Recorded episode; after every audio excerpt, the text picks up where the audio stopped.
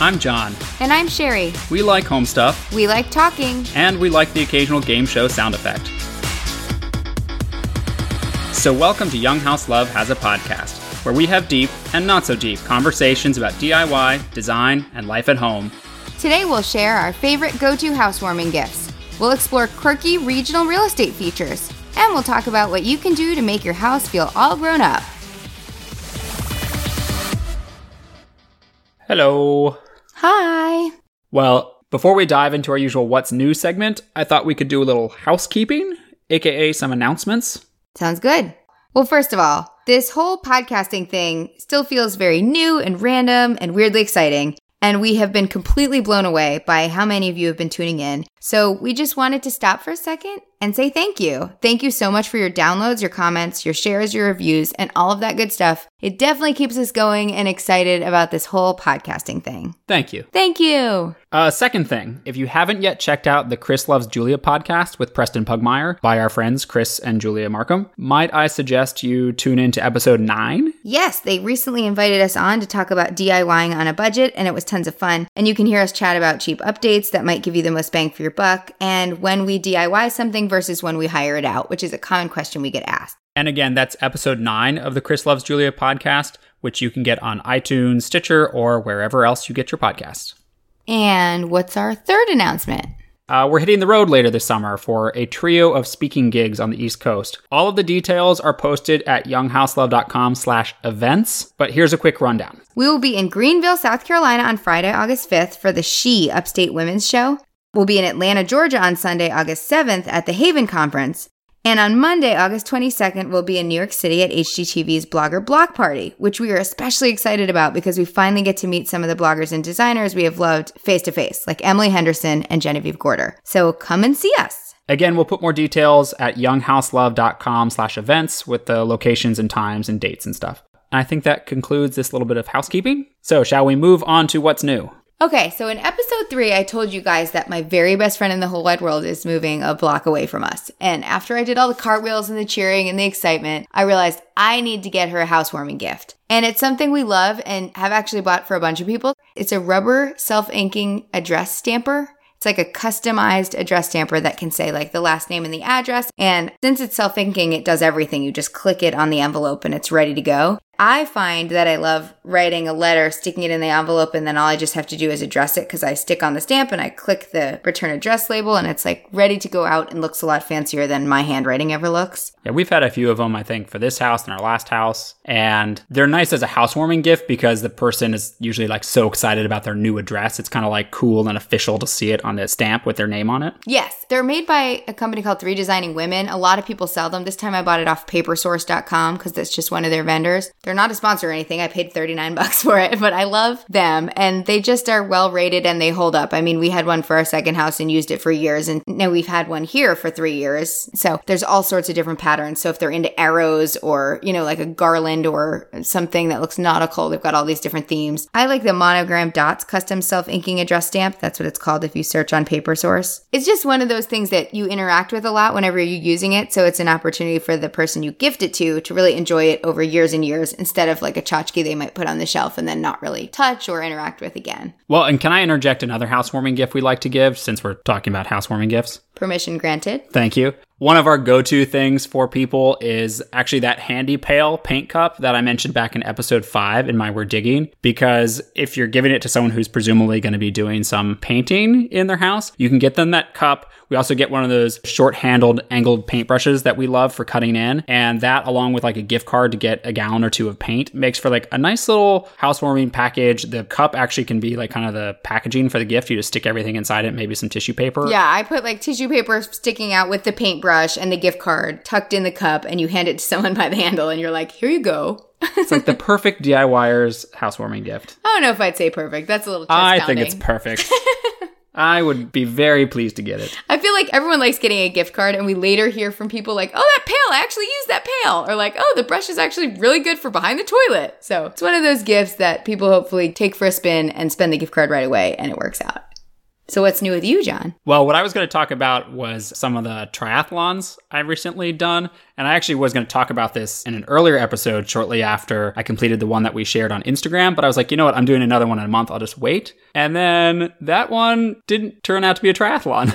because we got an email at midnight the night before saying the river level was too high for us to swim in it, so that it was not safe. There was too much debris. So it got changed from a triathlon to a duathlon. So instead of three types of events, just two. So we ran a mile, then we biked 18 miles, and then we ran three miles. So I don't know if I can claim I've done four triathlons because it was like Nope. it was doesn't 3.66666. but anyways, the reason I wanted to mention them because this is a relatively new thing for me. People who have read our blog for a while know that I've been a big runner for several years, but it wasn't until last year that I finally worked up the confidence to attempt this new event, the triathlon that's swimming, biking, and running. And I think my hesitation for the longest time in doing them was I don't consider myself to be a strong swimmer. You can swim perfectly. It's just form stuff. It's not Yeah. like John drowns. I can swim, I can keep myself afloat, but for a while I couldn't go more than like one length or two of the pool without com- being completely winded and like needing a big 10 minute break. Yeah, it was like efficiency. Yeah. I swam in high school, so I always was like, I don't want to teach you because I feel like it's annoying when someone you love is telling you what to do. But I, as a gift, got him a um, sort of adult training lessons too. That sounds like adult training pants. I think you just put a nice spin on swim lessons. I just Right. I worked with a swim instructor to help me sort of improve my form and my efficiency so that I could actually make it the 300 meters that I had to swim my first triathlon. So uh, I did that last spring. I did one that was a sprint triathlon in a pool, which was an easy way to start. And then the next month I did one that was an open water swim in the river that we have here in Richmond. And I got totally hooked. So when it rolled around this year again, I did that same one earlier this spring and then again tried to do this open water river swim that got canceled. So they've been a fun new challenge for me. I'm still, you know, not great at swimming, but I can make do and I'm getting better and it's given me sort of some new goals to keep myself kind of committed to exercising. well, you were really fast in that open water one. Your Yeah, second actually. triathlon because the the river was really fast that day, and so John's time was like incredibly fast because Yeah. basically he was with the current. I actually swam twice the distance in the same amount of time I did in the pool because the current was helping me go down river. So I highly recommend river swimming in that sense. You athlete. Hey, well, and speaking of the triathlons, when you posted that photo on Instagram after my uh, one in the spring, there was lots of requests for some more information. Yeah, it was super surprising to me as like an aside. You know, I feel like this is a lesson in general in podcasting, blogging, and anything. Sometimes you tell a story and the thing that's the aside or the thing you offhandedly mention becomes the thing everyone's like, wait, tell me more about that. And I posted the picture and just offhandedly in the caption was like, look, John did a triathlon. And yes, we're those nerds who create Christmas tree ornaments out of his medals. So that's what we do with them. And people were like, what? How? Tutorial, photos, write a post, video? And I was like, I was like, um, don't you want to talk about my triathlon? I was like, oh, really? People are interested in this. And there were lots of people asking. So recently I put together a little post and it is so simple. There's two options. You can use a metal hook or a small ribbon. It's just such an easy way to take things like sports medals out of boxes or closets where they're being stored and put them in a place where you can enjoy them year to year. I mean, the post is really short and easy and there's just a few photos. But for anyone who's listening to the podcast but doesn't always check the blog, there is a little tutorial with photos waiting for you. If you search medals, Christmas ornaments, it should pop right up. Well, Sherry, word on the street is that you wanted to challenge me to a 60 second design tip. Yes, Mr. Petersik. Just like I did one in episode 5, I want to give you less than one minute to share a DIY tip. Okay, I'm ready. Okay, well, your time starts in three, two, one. This tip is for anyone who's trying to hang something they've bought or built that doesn't have hanging hardware already on it. These are sort of our two go to methods. For anything that's made of wood that you can drill into, just add D rings. These are, as you probably guessed it, rings that are shaped like the letter D and they hang great over like a nail or a hook in the wall. Uh, the brand Ook sells them in these little yellow tins, and I like the ones called Ready Screw because they already have the tiny screw embedded in it. Just make sure whatever you're drilling into is thick enough that the screw doesn't come through the other end. For items you can't drill into, we love adding sawtooth hangers with glue. Sawtooth hangers are those kind of like jagged metal plates you might see on the back of a picture frame. Ook sells these also. They have nails in them, but again, we've had great luck with glue as long as we're using the right glue. Our favorite is Loctite Super Glue Gel Control. It has great hold, and the gel part means it's not too messy. Obviously, be mindful of how heavy your item is and how secure your nail or screw is in the wall, but generally, these two methods have worked great for us. Just about everything in our two books was hung using one of these two methods everything from wood headboards to ceramic plates. Whew, I'm out of breath. You did it. Well done. With like two seconds to spare. Okay, well, now that's out of the way, can I put you on the spot with some what's not? Sure.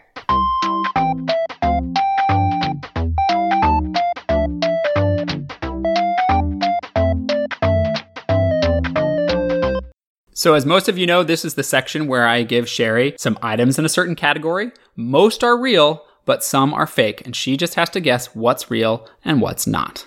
This one is entitled Stately Real Estate Listings. And so, this one we're actually not going to play like what's not. This is just a guessing game. All right. I'm Okay. down for that. So, you know Zillow, the real estate website? Uh huh. they put out a list where they analyzed all of the listings in their their system to see what terms stood out in one particular state more than any other state. Interesting. Like, does New York like fireplace? Yeah, for instance, you're more than 450 times more likely to find the word RV gate in a listing in Arizona than any other state. Wow. Mm-hmm. I like this already. I'm learning stuff. Well, and most of them I will point out are pretty mundane, like wall to wall carpet is the unique thing about Pennsylvania. Oh, okay. Well, this might be a really hard guessing Yeah. game. Virginia got kind of a sad showing. You know what ours is? What? New heat pump. Oh, but seriously, every listing I've read in Virginia says that. yep, yep. So I'm going to give you the amenity, okay. and you guess what state it's Oh for. Oh my gosh. But The- we're going to learn something, right? Podcast Yeah, listeners, yeah. we're all going to learn together and no one's going to make fun of me. I tried to pick out ones that sort of had clues to the place we're talking about. Okay. Okay. It's it's a thinking game. if it says like comes with pineapple, I'll be like Hawaii. right. That's not one of them. Okay, you ready? Hurricane shelter. Uh, Florida. Yes. Yay! See? Where you would need that might be shelter the only from hurricane. obvious one though. Okay. Casino. Um, Nevada. Yes. Yes. Okay, they get a little bit harder as we go. Oh gosh. Access freeway. California. You got it. New York City view. Uh, Jersey. Yep. Woo woo.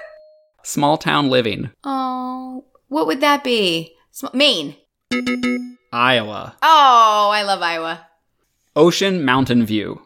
Ocean Mountain View has got to be Oregon. That's a good guess. This one is actually Hawaii. Dang. Oh. Another place where you can That should have said. Volcano Ocean View and I would have got it. Okay, uh, peak view. Colorado. Yeah, you got it. Yes. See, you're better at this than you thought. You got to give yourself more credit. In floor heat. It's somewhere cold. Yep. I'm going to say Alaska.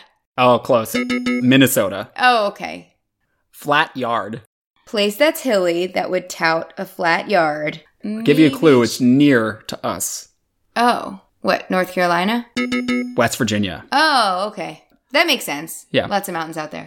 Ski resort. Um, Vermont. Utah. Oh, okay. That works too. And last one, snowmobile trail. Thought I would have said Minnesota. Let me think. Let me think. Let me think. Alaska. New Hampshire. Oh, I think that was Alaska's was southern exposure. Ooh. I will put a link to this on younghouselove.com slash podcast so you can look up all 50 states. You can find out what your state is if we didn't list it here. Zillow also put up a quiz version of this so you could take it as a quiz yourself.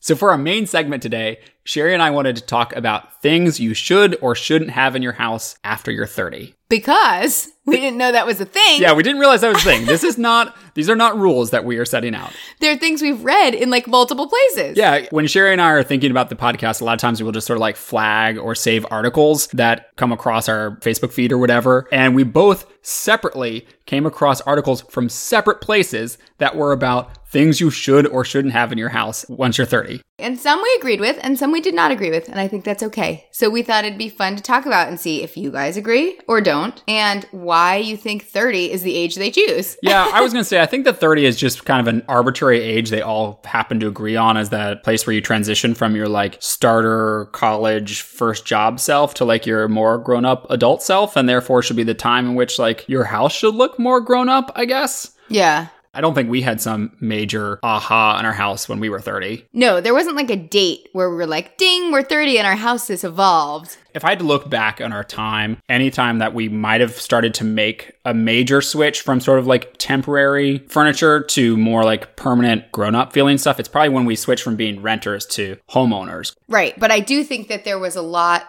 still a lot of turnover from what we bought in our first home. Oh yeah, it 10 certainly years wasn't ago. instantaneous. Right. So 10 years ago, we've been homeowners for 10 years, which is so crazy to me. Yeah, we bought our first home when we were both 24. Yes. And I actually Googled this because I was curious what sort of like the average age is to become homeowners. Uh, the American Housing Survey said the average age of a first time homeowner is 34. Oh, that's funny. So we were a decade younger. Yeah, so I think we're certainly not typical in having jumped into homeownership so early. So I think that's another reason why 30 doesn't feel like this magical age for us because when we turned 30, we were living in our second house. Right. We had a two year old. Right. I think if we put the age aside, the 30 as a marker, and just look at what they list as sort of things that might help transition a space from feeling like that sort of temporary starter space. Right. It's like the markers of a well thought out home that serves you better than a more temporary space. Yeah, something that might be more long term or feel more polished or thought through. So, Exactly. Should we talk about some of the things? Because we actually, after we found the two articles that both got us interested in this, we Googled and found a lot more. So, Oh my like, gosh. And they all are 30. exactly, they're all 30. there were some common themes across all of them. Some of them, like Elle Decor, had one entitled 15 Things You Should Never Have in Your Home After You're 30. And they also wrote an article called 10 Things You Must Have in Your Home by Age 30. Apartment Therapy did seven grown up things you should have in your home by age 30. And the website Domain, an Australian website, said things you should have in your home after the age of 30. The most overarching thing was not having quote unquote temporary furniture anymore. right. Like the TV tray that you eat your dinner on from the couch. Yeah, one of them said no TV stands, which I Oh, that's interesting. I think they meant because this person was saying a, a TV stand is such a functional piece that you can invest in things that have a bit more style to them. like an armoire or a pretty dresser or, yeah, or some know, built-ins or buffet something. or something. Yeah. The general consensus was like you should start investing in long-term pieces and not just the things that are cheap or free. Which is a sentiment I can relate to, but I also cannot say that every piece of my home, and I'm 34, is the final forever piece. I think we are still working on that, and I think that's okay. I feel like the sentiment was just like try to stop hoarding things that are like flimsy and junky and slowly replace them with better items. yeah, and placing things that are have a bit more thought and intention because you know they fit the space and they fit the look or the style you're trying to achieve. It's not just because your roommate handed it down to you or something like that. Right, right, right.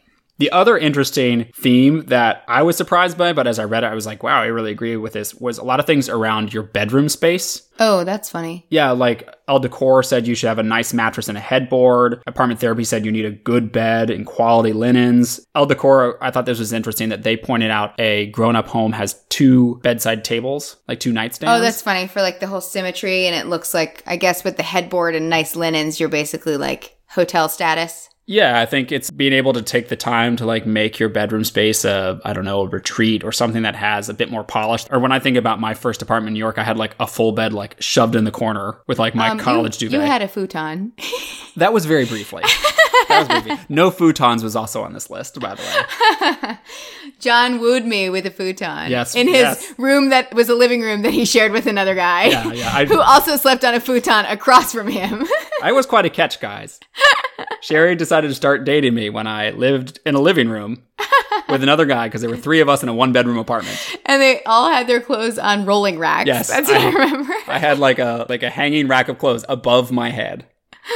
It was super romantic. I think uh, definitely is things you should not do when you're 30 if you can help it. But back to the bedroom thing, like we've always said that a quick way to make a bedroom feel more polished, and I'll use the word grown up, is like to add a headboard, like a legit Right. headboard, not just like pushed against the wall. It can be a DIY headboard, it can be a painted on the wall headboard, but like something that grounds a mattress in the space better. I totally agree. I think you can hang a pretty tapestry. You could even use like an old folding screen or door behind the bed, but something to give it some heft. Feels more polished and grown up. I will say that I feel like I disagree with the fancy linens. Maybe they're very important to some people. I think other people just don't want to spend their money in that way, being us.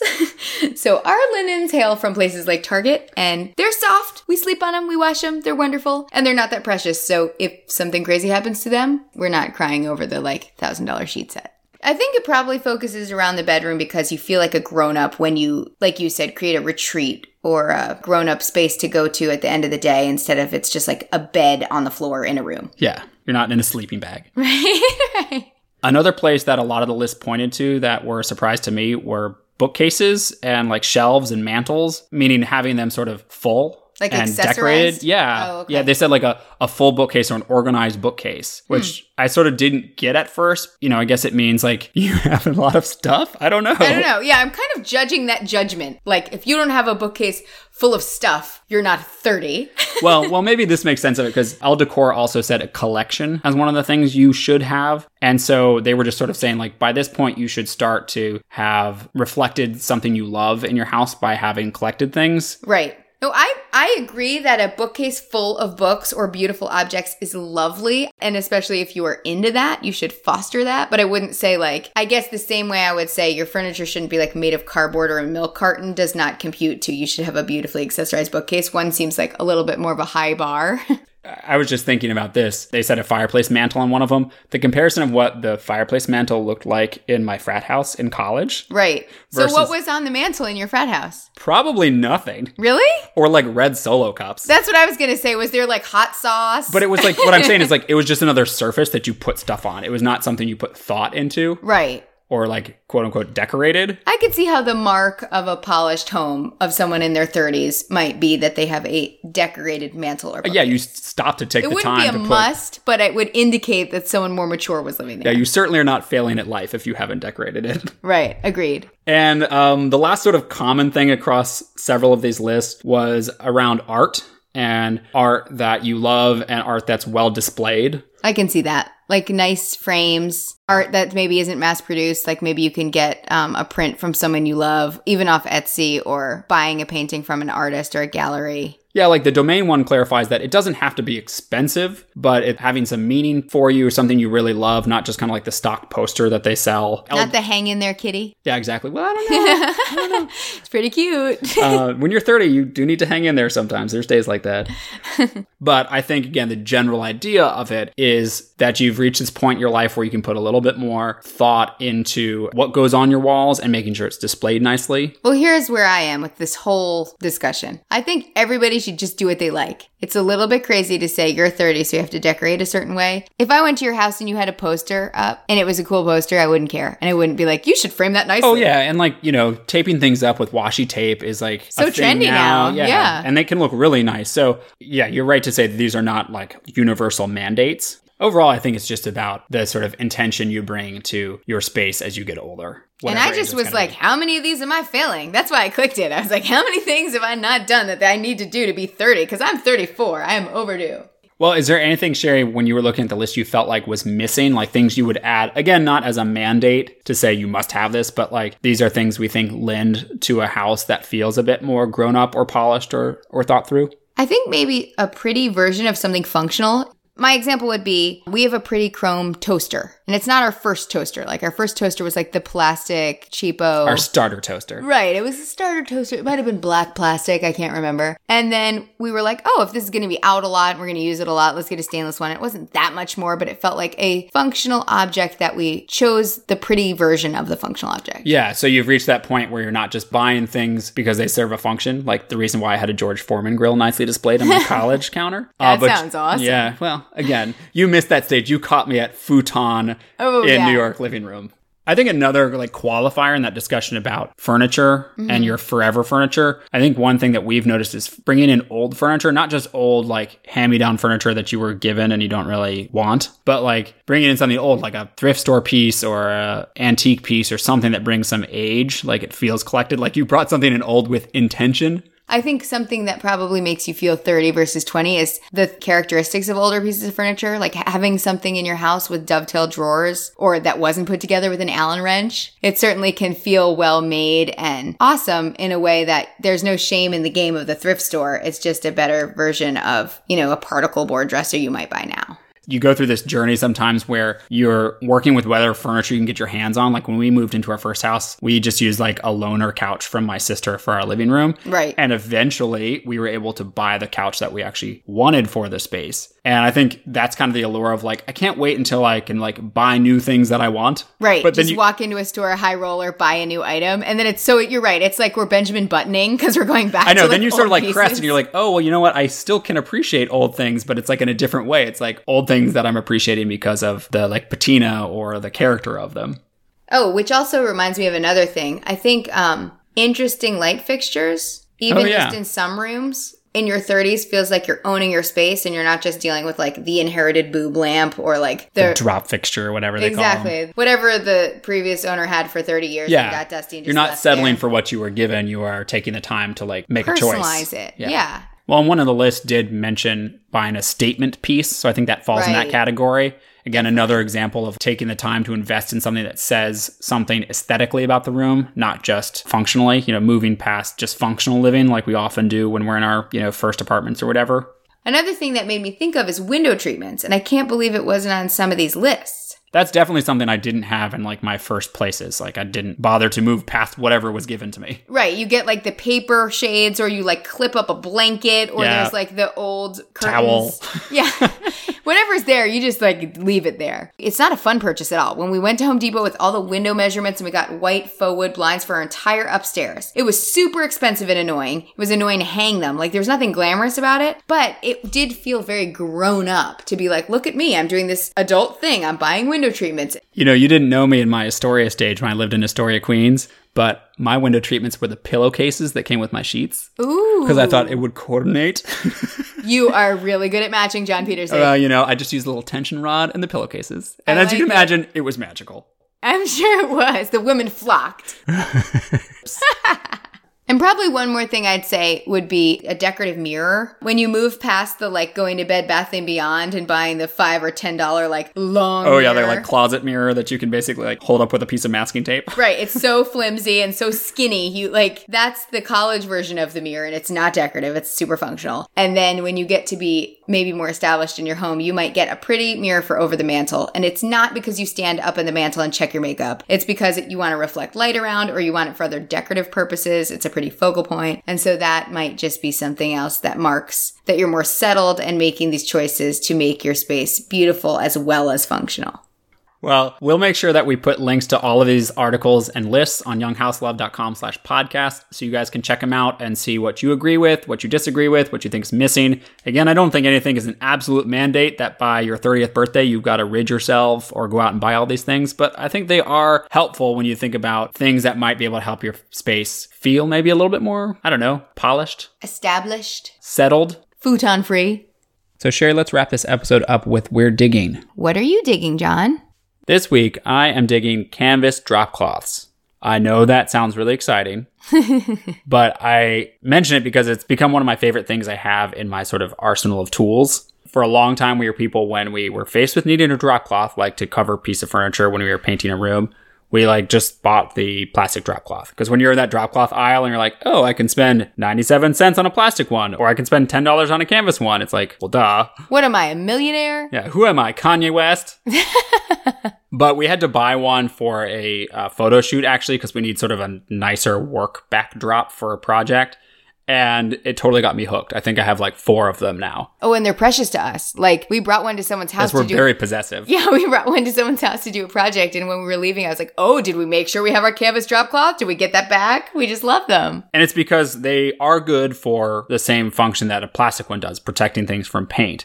Although I like them more because they're a little bit easier to work with. You know how the plastic ones like always get bunched up or they like blow over when you open the door or Yeah, like, or if tripping get- over them. If they get paint on them, sometimes they stick to themselves, and you can't unfold them and use them again. So they're just kind of like puckered and stuck together. Yeah, it's really then- hard to use the plastic ones more than once, that's for Right. sure. So this is definitely multi-use. It's also since it has some weight to it, it covers better, doesn't move around as much. But it also has just become kind of like a multi-use thing that we find ourselves breaking out all the time. Like even hanging pictures or something where we're drilling and have drywall dust, it's just great to throw one down to catch some of that. If we're building something, whether it's in the garage or in the house, uh, it's a great way to protect the floor to put under that. Sometimes I even just like double it over as like kind of a thick pad to rest all my tools on. So I'm not putting my tools directly on the floor and maybe, you know, risk scraping it up or something like that. I think the other day I even folded up a bunch and put it under my knees just as like a soft surface while I was doing some plumbing. So I've just find myself like going to my pile of canvas drop cloths all the time. And yeah, they're getting like spots and stains on them. They're not as pretty as they were when I bought them for the photo shoot, but it's a sign of love and right. use.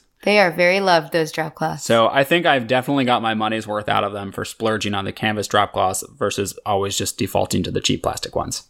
What are you digging these days? Things that have an inlay design. So inlay is like when there's a design or a pattern. Usually it's all flush and it's inlaid into something, hence the title. So it's like might be little pieces of wood that create a pattern and they're all flush and sort of lined up together like a mosaic tile effect. And I've seen it done with wood or tile or there's even like bone inlay chests and things like that. Well, was there a particular thing that like got you interested in inlay? So a while back we bought a dresser. It's from West Elm and it has like a wood inlay pattern on the front of the drawers. I just think it's like a beautiful intricacy that most flat, you know, like one slab of wood drawers don't bring. And in some cases, I think it can be too busy for certain spaces, but I really like that one because it's sort of just like a creamy bone color. If we're going high end, high roller, there is a mirror called the Maya Inlay Mirror at Serena and Lily I've been obsessed with forever. And I watch it and I get emails of sales like 20% off, but it's 795 normally. So even with like the best sale, I can get it to be like around 600, but it just seems like a big splurge. West Elm has some pretty um, inlay mirrors too, and they're, you know, like some of them are around 300 for the smaller circular ones. They also have a really pretty like gray herringbone floor one. It's so lovely, but it's 549. So I'll put the links to those in the show notes. Definitely something I'm digging and also something I'd love to sort of trickle down, like maybe an inlay tray at Target. And I should point out that you already do have an inlay mirror in the bonus room. It's true. And that one was just from Home Goods. It was. It was a, a big discovery. it? was expensive Was still. it two hundred dollars? Maybe, yeah. Maybe 199 marked down from like 399, but it was one of those where I had to peel back like 50 other frames and mirrors that were in front of it and it was in the back and I saw like the corner of it and the sound of like ah happened, but then I was like, "Oh, it's definitely broken. I'm sure it's missing an inlay somewhere." And I like basically did that thing you do to your kids when they fall where you like look everywhere and pat them up and down. I was like looking all over the mirror in like a panicked state to find the missing inlay and it was not missing. And you got that thing home with your mom and her like tiny two door. Right. So my mom has a tiny car, and I thought it was a good idea to go to Home Goods with said tiny car, and it was a terrible idea. So it was me in the back seat with the mirror in the front seat with the front seat reclined, like basically riding next to my mom, and the back seat is like almost not a seat. The mirror was like close to my jugular. Basically, I said to my mom, drive carefully, and my mom put on the flashers and like drove slowly all the way home. And we made it, and the mirror made it, and there was still not a broken inlay on it. Thanks for listening to Young House Love Has a Podcast. And hey, we love our subscribers, and you can become one with just the click of a button in iTunes, Stitcher, or wherever else you get your podcasts. And if you're enjoying our podcast, we'd love it if you take a second to leave us a rating or review to let us know what you're enjoying. They're a huge help to new podcasts like ours. You can also find us on Facebook, Instagram, Twitter, or Pinterest by searching, you guessed it, Young House Love. And if you want to see notes, links, or photos from this episode, just go to younghouselove.com slash podcast. Like that Zillow quiz about unique real estate features that I can tell you are just itching to take. Oh, you can't wait to take that quiz. Later. Bye! And you can also find us on Facebook, Instagram, Twitter, or Pinterest by searching scuba divers. Just kidding, search Young House Love. Searching cute baby porcupines. Cats eating spaghetti.